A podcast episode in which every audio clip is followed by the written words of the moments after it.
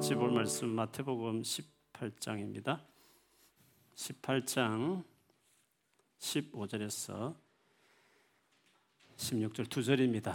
쉬운 성경 버전으로 제가 한번 읽어 보겠습니다.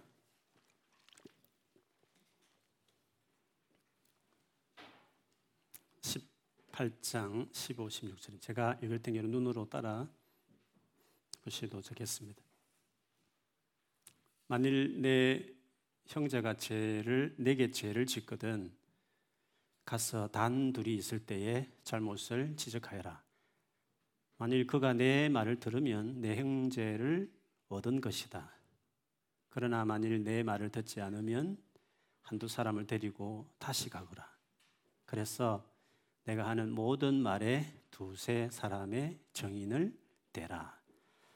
아멘. 같이 한번 앞뒤전으로 축복하겠습니다. 집에 계시면 혼자 계시다가 혼자 자신을 향해서 옆에 가족이 계시면 가족을 축복했으면 좋겠습니다. 하나님 내 아버지가 되시니 걱정하지 맙시다. 하나님 내 아버지가 되시니 걱정하지 맙시다. 아멘. 2010년도 지금부터 한 10년 전이죠. 1월 달 영국 잉글랜드 남서부 도싯주 퍼벡이라는 지역에 살고 있는 노부부가 우산꽂이로 사용했던 그 항아리가 시가 50만 파운드 상당의 중국 보물이었다는 것이 밝혀져서 화제가 된 일이 있었습니다. 50년 전에 이 도자기를 어떤 분이 선물을 했는데 받은 선물이다 보니까 버리기도 뭐하고 그래서 오랫도록 창고에 두었다가 우산으로 우산꽂이 썼으면 좋겠다 해서 비 오는 날에 우산꽂이로 이렇게 사용을 하고 있었는데 어느 날 TV를 보다 보니까 뭐 물건들 옛날 물건을 가져와가지고 이게 진짜인지 안한지 이게 얼마나 가격이 되는지 안 되는지 그런 프로그램이 있지 않습니까? 그걸 보는데 자기 도자기하고 비슷한 게 나와서 혹시나 하는 마음에서 감정을 받아봤더니 그래 어마어마한 가치가 있는 도자기였다 하는 것을 발견했다는 것입니다. 여러분 이 노부부가 그 항아리의 가치를 알고 나서 어떤 마음이었을까요? 첫 번째는 너무 기쁜 세상 이런 비싼 물건이 있어서 너무 기뻤을 것입니다. 또 한편으로는 그동안 이 가치를 모르고 기껏 비 오는 날 우산꽂이로 함부로 이렇게 사용했던 그 삶, 50년 가까이를 어쩌면 좀 더 편안하게 살 수 있는 것을 참 어리석게 한심하게 고생하며 살았구나. 아, 이 가치를 몰랐던 것에 대해서 후회했을 것입니다. 겨우 먼지나 끼고 얼룩이 지면 물걸레로 항아리를 닦는 것이 겨우 전부였던 그 당신의 태도들이 참 바보였다 이런 생각을 했을 수도 있을 것입니다. 그런데 여러분 이 같은 일들이 지금도 우리 주변에 참 많이 일어납니다. 특별히 예수 믿는 우리가 얼마나 가치 있는 존재인지 모른 채 우리를 이런 식으로 이 노부부 같이 우리 인생을 나 자신을 취급하며 살 때가 많습니다. 여러분은 여러분 자신의 가치를 어느 정도라 여기십니까? 소위 말하면 자존감이죠. 자기를 얼마나 스스로 존귀하게 여기는 그 정도가 어느 정도냐 하는 거죠. 어떤 사람 보기에 정말 괜찮다 싶고 대단하다 부러워하면서도 본인은 정작 가치 없게 여기는 자존감 낮은 사람들도 있지 않습니까? 여러분 스스로 생각에 나는 내 자신을 얼마나 가치 있는 존재로 스스로 생각하십니까? 그때 그때마다 달라요. 뭐 이렇게 하시는 분도 계실 수 있을, 있을 수도 있습니다. 내가 얼마나 내 스스로를 가치 있게 여기느냐를 체크할 수 있는 기준이 하나 있습니다. 그것은 현재 지금 나의 삶에 얼마나 만족하느냐, 어느 정도 만족하느냐를 보면 알 수 있습니다. 물론 요 최근에 너무 좋은 일이 내게 있어서 아, 만족해 이렇게 할 수도 있습니다. 그런데 평소에 나는 현재의 삶을 만족하느냐 아니면 참 과거가 좋았는데 과거의 향수에 젖어서 살아가는 사람이냐 하는 것입니다. 자기 가치를 아는 사람은 자기가 지금 존재하는 현재의 삶이 어떠하든지 그 삶에 만족하며 살아갑니다. 달리 말하면 언제나, 언제 얼마나 현재 내 삶에 대해서 감사가 있느냐. 얼마나 지금 내 삶에 감사가 있느냐. 그것이 여러분이 여러분을 생각하는 가치의 정도입니다.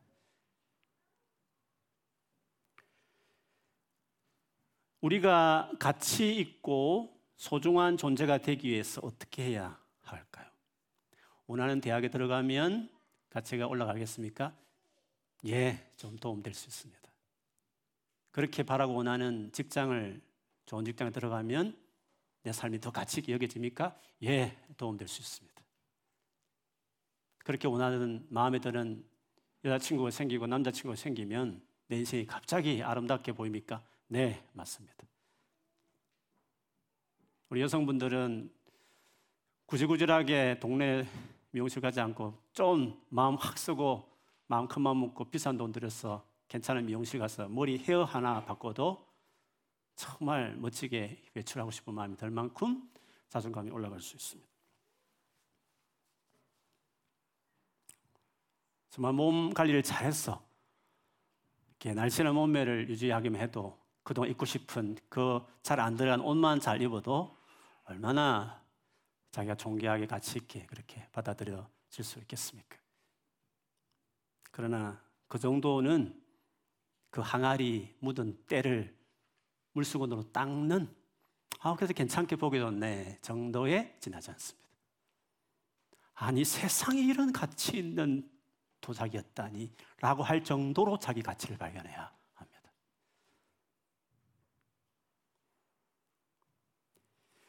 어떻게 그러면 그 정도 가치 있는 인생으로 나를 볼수 있을까요? 하나밖에 없습니다. 그거는 처음부터 나를 당신의 아들 예수 그리스도와 똑같은 가치 있는 존재로 그 형상으로 지으신 그 하나님. 그렇기 때문에 그 아들, 하나밖에 없는 아들을 기꺼이 십자가에 죽게 하면서까지, 희생시키면서까지 정말 자기 아들과 딸로 삼으신 그 하나님을 만나는 것이야말로 가치를 발견할 수 있는 유일한 길입니다. 지금 현재 내게 없어서 아쉬워하는 그 세상의 것들을 이것저것 확보한다 치더라도 잠시 기쁨일 수 있지만 그러나 그것보다 더 나은 무언가를 가진 또 다른 사람을 만나면 우리는 이내 그 가치는 또 추락하고 마는 것입니다. 어떻게 해야 하나님을 만날 수 있겠습니까? 어떻게 해야 나를 가치 있게 소중히 여기시는 그 하나님을 만날 수 있을까? 가장 확실한 방법은 그 하나님의 말씀을 열심히 듣는 것입니다. 하나님은 말씀하시는 말씀이라 하셨기 때문에 나를 계속 존귀하고 소중히 있다고 생각하는 그 하나님의 말씀을 계속 듣는 것입니다. 세상은 끊임없이 기준과 잣대를 대어서 우리 가치를 추락시키는 일들을 하지만 우리 하나님은 있는 모습 그대로 우리를 소중하고 가치 여기시는 분이시기 때문에 그분의 말씀을 계속 경청하고 듣는 것입니다. 그런 점에서 이렇게 저 앞에 나와서 그래도 말씀을 듣겠다 하는 이 결정은 너무 잘한 결정이라고 할 수 있습니다. 여러분에게 한 가지 질문을 좀 하고 싶습니다. 마음속으로만 생각하시고 마음속으로만 대답을 한번 했으면 좋겠습니다. 물론 뭐 들어보신 질문일 수 있습니다. 저에게 좀 다니셨으면. 만일에 여러분 이 지구상에 여러분 혼자 딱 남겨져 있다 생각해 보십시다. 여러분 혼자만 있습니다. 이 지구에. 그래도 하나님께서 닭이 독생자 예수 그리스도를 여러분을 위해서 십자가에 내어 주셨을까요? 여러분 혼자 딱 있었는데 홀로 남은 여러분 자신을 위해서 그 한 사람을 위해서 여러분 한 사람을 위해서 하나님이 자기 사랑하는 독자 예수 그리스도를 기꺼이 십자가에 죽게 하셨을까 하는 것입니다. Yes. Yes입니다. 레스토랑 레스토랑을 운영하는 주인이면 손님이 거의 없으면 숫자가 적으면 많지 않으면 문을 닫는 게 맞습니다.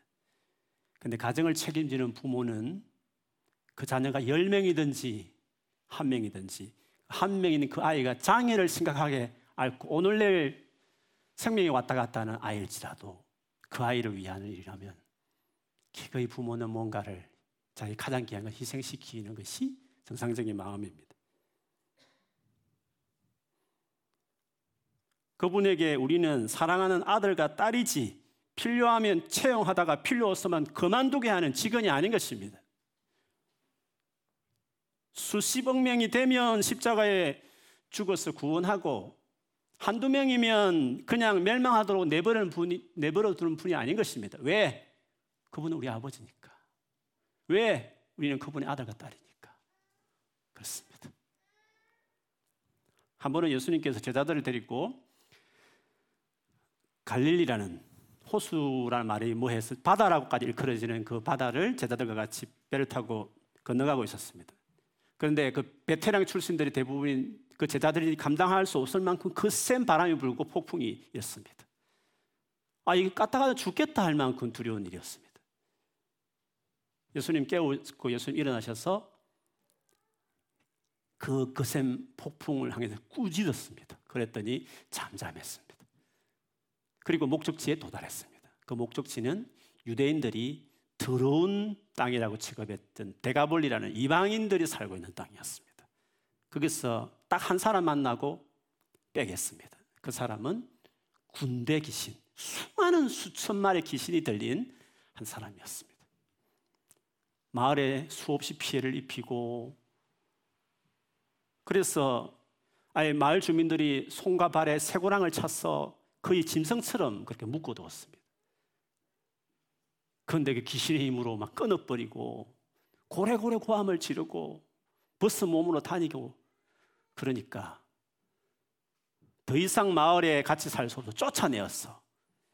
공동묘지, 무덤 가운데서 지내게 하는 버려지는 거의 짐승보다 못한 인생으로 살았던 한 그 사람. 그 사람을 주님이 만나신 것이었습니다.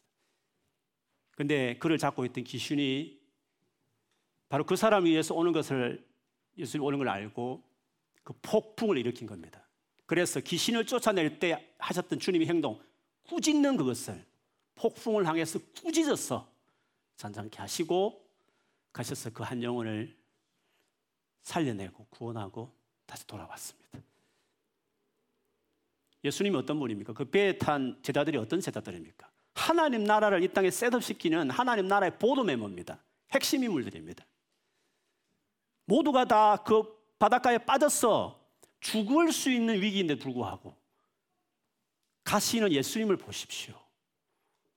이 사건을 통해서 주님은 그 귀신들, 인간 같지 않은 그 더러운 이방 나라의 이방 지역에서 버려진 그 한 사람 살리겠다고 당신과 하나님 나라의 보도 멤버들 생명을 다 걸고 가시는 것을 보십시오.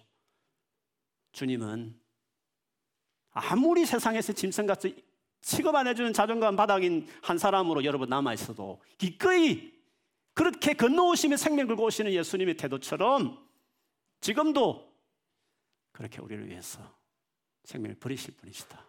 그 마음은 여전하다. 그렇게 우리는 가치 있고 소중합니다. 주님이 얼마나 가치 없어 보이는 한 사람을 소중하게 여기시는가 하는 것을 우리가 보고 있는 마태복음 18장에 처음부터 계속 말씀하셨습니다. 교회를 향한 말씀을 모아놓은 장입니다. 예수님께서 한 어린아이를 제자들 가운데 세우시고 이 세상에 내가 가져온 하나님 나라는 이런 어린아이까지 환영한다. 어린아이는 절반인, 덜 된 인간으로 취급받는 시대였습니다. 그래도 환영하는 가치 있게 여겨주는 나라다. 라고 말씀하신 것이었습니다. 이 어린아이를 환영하는 자는 나를 영접하는 것이다. 환영하는 거다. 왜? 예수님과 덜 된 인간인 어린아이는 같다고 보셨기 때문에. 한 명을 그런 어린아이 같은 지극히 별볼일 한 사람을 따뜻하게 환영해도 나를 환영하는 것이다. 그 정도로 가치 있다. 하신 것이었습니다. 그래서 적어도 교회라는 공동체는 그런 어린아이 같이 여겨진 지극히 작은 자를 없인 여기면 안 된다. 없인 여기면 안 된다 했습니다. 만일에 그런 일이 없어야 되지만 그런 일이 있어서 상처를 받았어. 주를 멀리하고 교회를 떠났다 치면 아홉, 아홉 마리 양을 들에 우리에 두고 그 한 명을 찾아 나가는 목자같이 반드시 찾아야 된다. 그리고 찾으면 그 아흔 아홉 마리 양보다도 더 기뻐한다고 말했습니다. 수천 수만 명이 아름다운 예배당에서 그 감격스러운 예배를 드리고 그 안에서 이루어진 수많은 봉사가 주는 기쁨도 있지만 그 모든 기쁨보다도 그 수만 명의 예배와 봉사보다도 잃어버린 진짜 지극히 작은 한 사람이 마침내 교회를 온다면 주님이 온다면 더 기쁘다. 주님이 마음이 주님이 영혼에 대한 가치가 얼마나 큰가 하는 것을 말씀하셨습니다. 왜요? 수만 명은 잃어버린 자식은 아니니까. 잃어버린 자식은 아니니까. 그 봉사와 예배가 가치 없다는 게 아니라 그들은 잊어 잃어버린 자, 잃어버린 자식이 아니니까 돌아오는 한 영혼에 대한 기쁨이 얼마나 큰가. 우리가 알수 있습니다. 상처를 주어서 떠나는 케이스를 말했다면 또 한편으로는 내가 상처를 받는 입장에 처할 수도 있는 것입니다. 오늘 말씀은 바로 그것입니다. 내가 상처를 받았을 때, 상처받는 피해자 입장이었을 때 어떻게 해야 되나 하는 것입니다. 내가 당사자가 아닐지라도 그런 당사자를 잘 아는 친구이면 그런 일을 볼 때 어떻게 해야 되나 하는 것입니다. 주님이 굳이 이런 말씀 하신 걸 보면 교회라고 해서 죄로부터 자유롭지 못하다는 것을 그분도 알고 계신 것입니다. 내같이 부족한 사람들이 모인 곳이 교회니까 얼마든지 그런 일이 일어날 수 있는 것입니다. 그래서 교회 이런저런 문제들을 볼 때마다 너무 냉소적인 태도로 볼 필요 없습니다. 그런 문제가 없는 게 제일 좋지만 그럴 수 없을 것 같고 그렇게 중요 한 것은 그런 일이 생겼을 때 중요한 것은 오히려 어떻게 그것을 해결하느냐 하는 것이 더 우리에게 필요한 것입니다. 주님이 오늘 명령하신 실제적인 첫 조치가 뭐였습니까? 만일 내 형제가 내게 죄를 짓거든 가서 단둘이 있을 때에 잘못을 지적하여라 입니다. 여기서 주님이 분명하게 말씀하신 것은 교회 성도들에게 많은 상처를 입힐 수 있는 죄를 범하는 경우에는 그냥 두지 말고 그 문제의 당사자를 만나라, 대면하라고 말씀하셨습니다.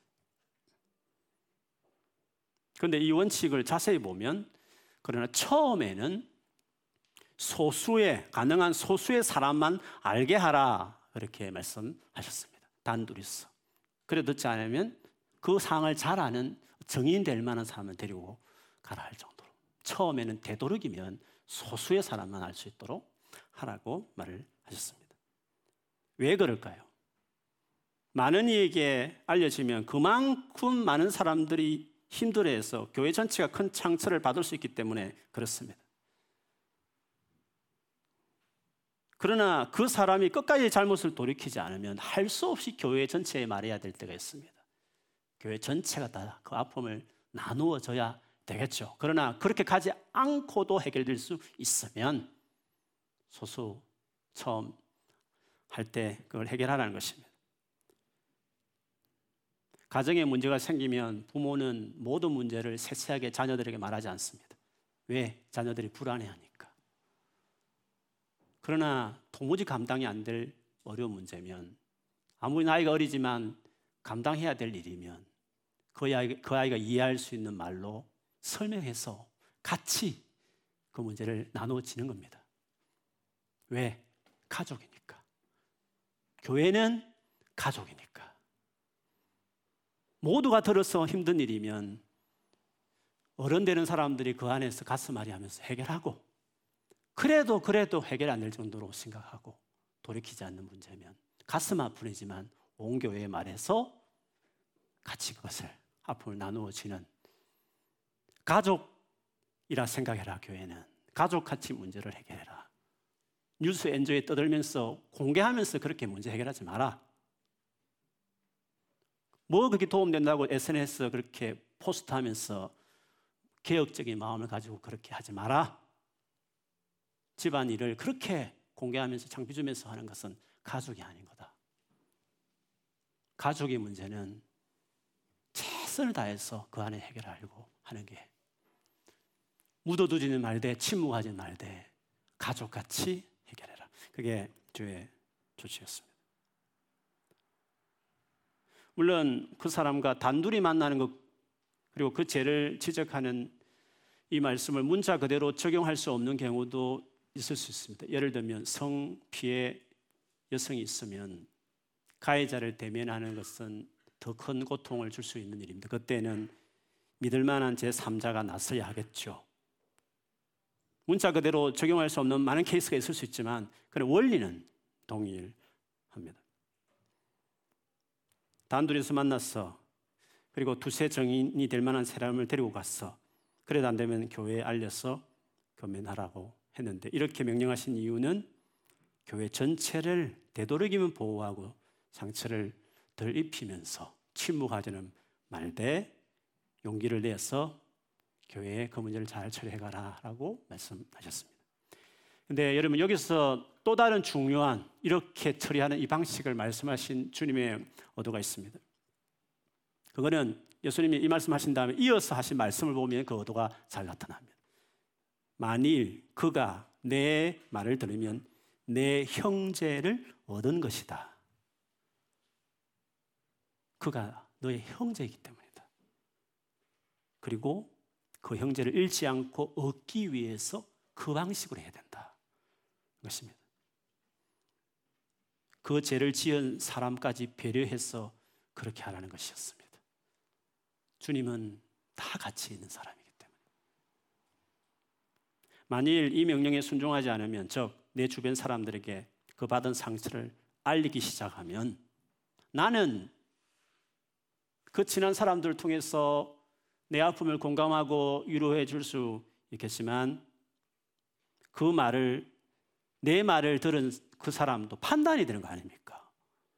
내 같지는 않겠지만 분하고 미우고 싫은 마음이 같이 전염되는 거 아니겠습니까? 그리고 계속 그 사람을 대면하지 않고 그 문제를 계속 두고 계속 같이 살면 그 말을 들은 사람은 계속 같이 보면서 같이 힘든 마음, 같이 미워하는 마음이 계속 그도 가지고 있는 거 아니겠습니까? 들은 이상은. 그러면 그가 주님과 관계를 제대로 가지겠습니까? 내가 말을 해주는 바람에 내 말을 들은 그 사람은 신앙생활을 잘 하겠습니까?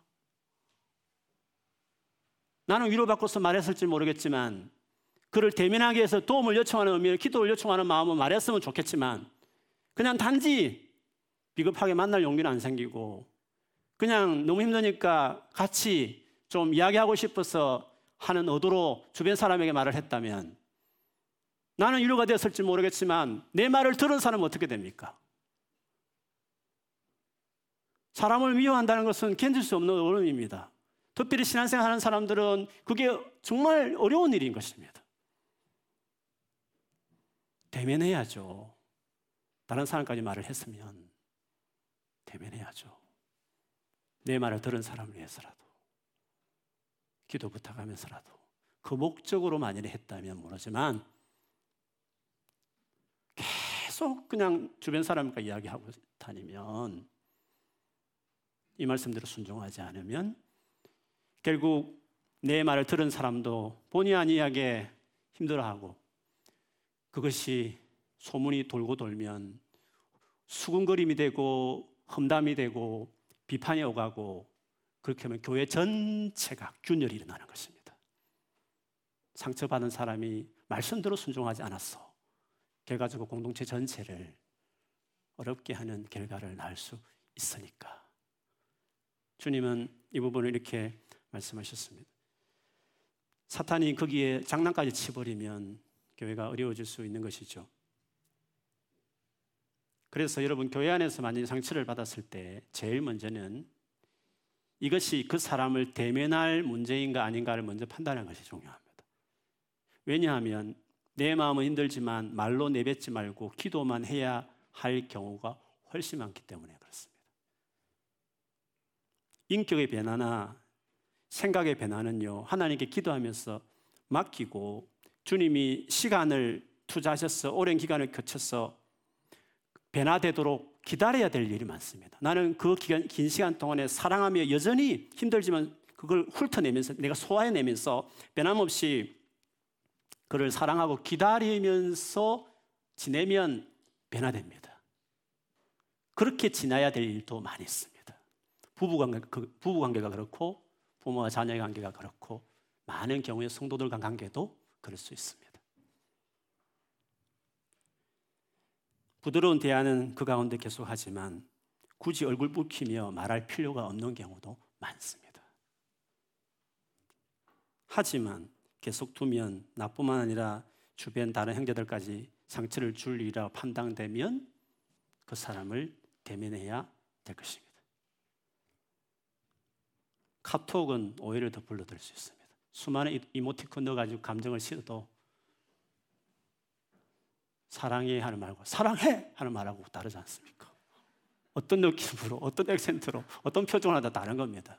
좋은 일이야 카톡으로 장황하게 써도 되지만 입장 곤란하고 해결해야 될 과정은 만나야 하는 겁니다. 비겁하게 숨어서 하는 거 아닙니다.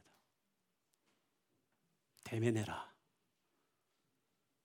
참을 일이면 참지만 아니다 싶은 것은 대면해라. 용기 있게. 교회는 그렇게 다뤄야 되는 거다. 교회 성도들은 너무 가치 있기 때문에 잘 처신해야 된다고 말하는 것입니다. 언제 그렇게 해야 될지 정해야 됩니다. 언제 대면해야 될지 정해야 합니다. 가장 적절한 때는 그 사람을 잃지 않고 얻어야 하겠다는 마음이 들 때입니다. 저 사람을 절대로 잃어버리지 않겠다. 얻어야 되겠다. 마음이 들 때. 그 사람은 여전히 가치 있고 소중한 형제라는 마음이 들 때입니다. 왜냐하면 그런 마음으로 가지 않으면 그 사람을 말로 이길 수는 있지만 그 사람을 얻을 수는 없기 때문에 그렇습니다. 근데 이 어려운 겁니다. 그래서 주님과 깊이 친밀하게 교제하는 신앙생활 하지 않으면 인간관계 푸는 것이 그렇게 어려운 겁니다.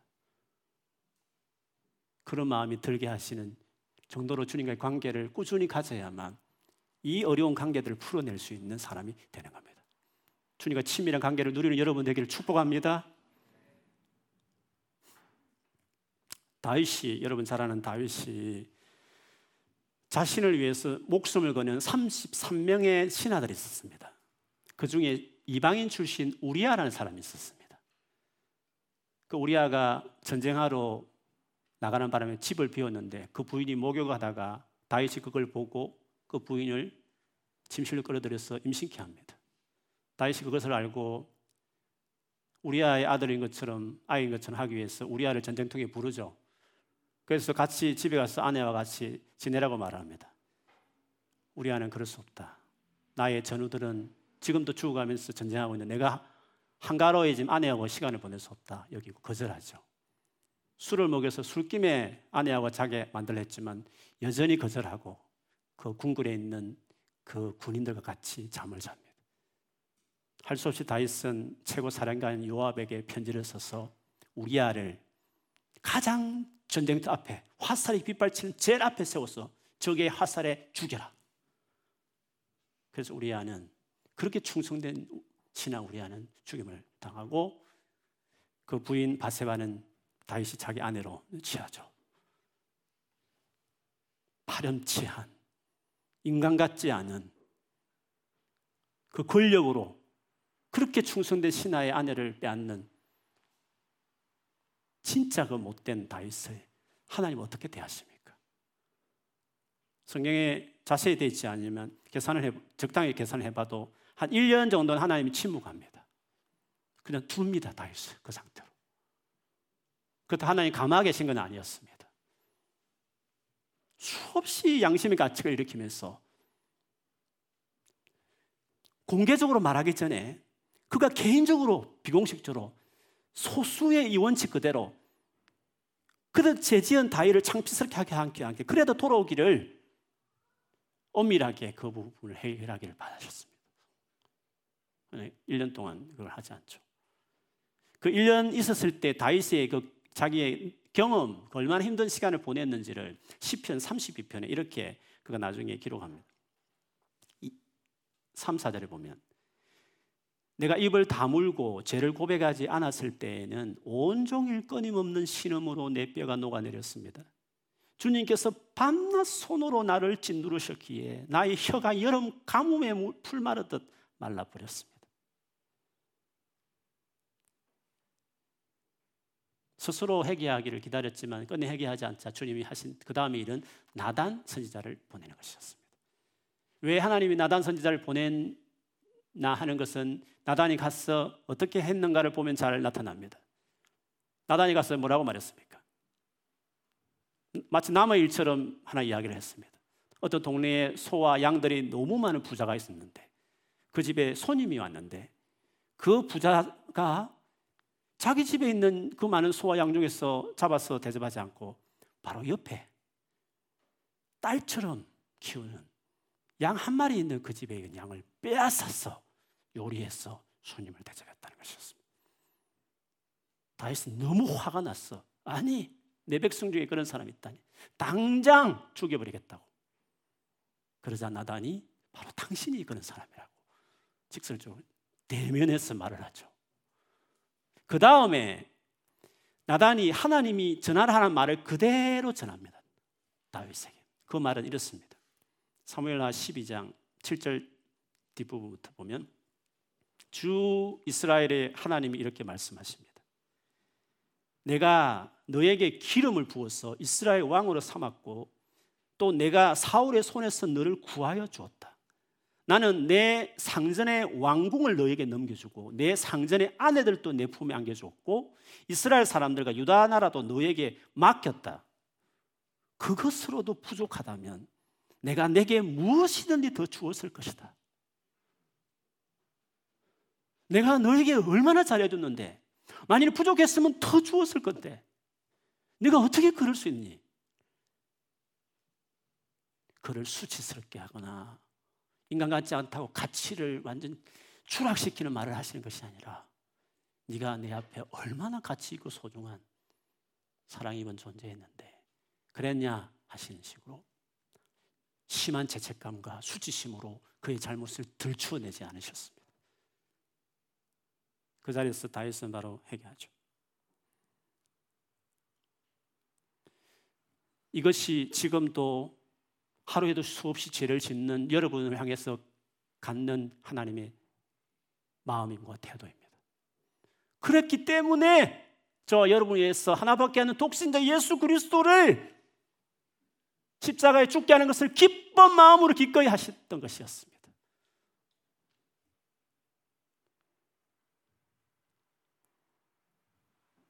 그래서 하나님은 세상에 안 믿는 사람도 하지 않는 그런 몹쓸, 몹쓸 죄를 짓는 사람이라 해도 도무지 용서할 수 없다고 여겨질 만큼 몹쓸 죄를 범했다 해도 그가 믿는 형제이면 어떤 경우에도 포기하지 마라.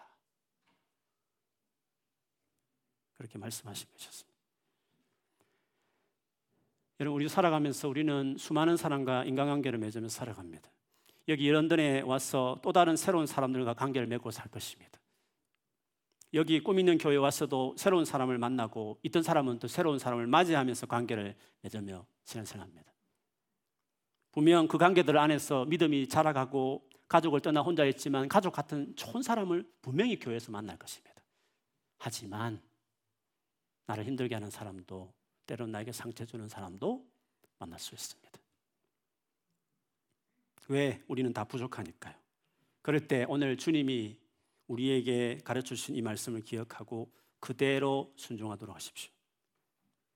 무엇보다도 이 모든 상황을 이미 아시고 이 말씀하시는 주님처럼 그분이 아시고 여러분이 얼마나 힘든지도 아시는 주님께서 여러분을 돕고 위로할 준비가 되어 있으니까 그 무엇보다도 그런 일 있을 때 주님을 가까이 하는 정말 주님과 주님 앞에 머무는 자들이 삶을 보내야 될 것입니다. 우리가 살아가면서 가장 힘든 것이 여러분 인간관계입니다. 그러나 가장 중요한 것도 인간관계입니다.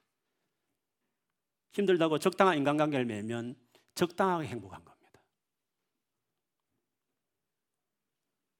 우리가 평생에서 제일 중요한 것은 사람을 사랑하며 살아가는 것입니다. 누군가를 미워해 보십시오. 그게 얼마나 고통스러운 삶인지.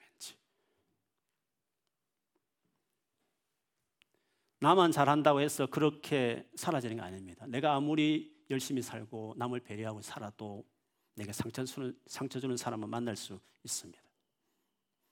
그래서 사랑하는 사람이 되는 것을 배워야 합니다. 교회에서 사람을 존중하고 사랑하는 것을 배워야 합니다. 교회에서 그것을 배우지 못하면 세상 어디에도 배울 수 없습니다. 그래서 상처받는 일을 교회에 만나더라도 우리는 이 교회 관계를 포기할 수 없는 이유가 거기 있습니다. 어장에서 낚시하는 것을 배우지 못한 사람이 거센 파도가 치는 바다 한복판에서 고기를 낚을 수 없는 것입니다. 사람을 사랑해낸다는 것은 그게 쉬운 게 아닌 것입니다.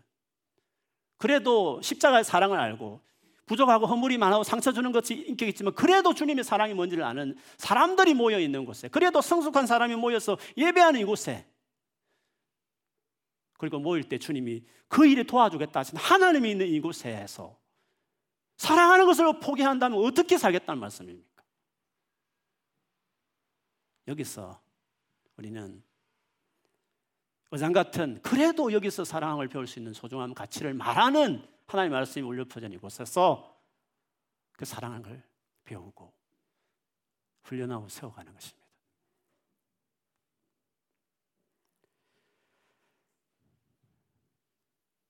여러분이 여기 런던에 오신 것은 뭐 공부하러 오셨죠.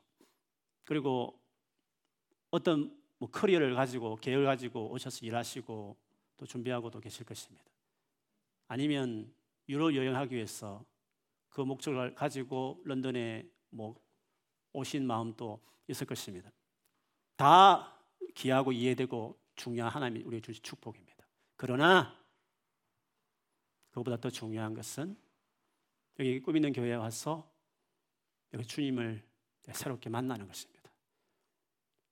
사람을 사랑하는 그 놀라운 그 은혜와 훈련을 여기서 내가 하는 것입니다. 지금까지 사람을 사랑하는 마음이 부족했으면 이렇게 다양하고 이렇게 낯선 곳에서 우리는 반드시 이 일을 해야 하는 것입니다. 그래서 여러분이 얼마간 계시다가 다시 런던을 떠나실 때 내가 여기 온 것은 공부하러 왔다고만 생각했는데 열심히 공부하다가 주일이니까 교회 가는 정도로 생각했는데 그리고 일하러 왔다고만 생각했는데 꿈 있는 교회를 만나기 위해서 왔었구나.